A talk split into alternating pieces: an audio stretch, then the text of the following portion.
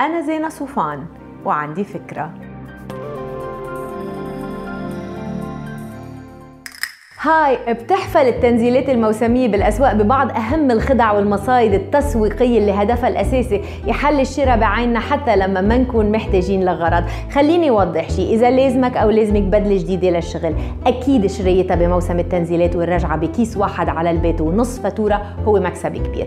بس لما نكون عم نتمشى ونلاقي بالصدفة بلوزة بفيترينية حلوة عليها ستيكر كبير إنه هاي بنص حقها كتير وارد إنه نفوت ونشتريها لأنه بنفكر إنه عم نوفر 100 دولار من 200 دولار هن حقها الأصلي. لا على فكرة هيك بنكون عم نخسر 100 دولار ما كنا حاسبين حساب إنه نصرفها أصلا. وحياتنا كان كتير عادي ممكن تكفي بلا البلوزة كمان هيدا الشيء بينطبق على عروض اشتري قطعة وخد التانية بنص حقها. يعني أنت عايز شورت حقه 100 دولار.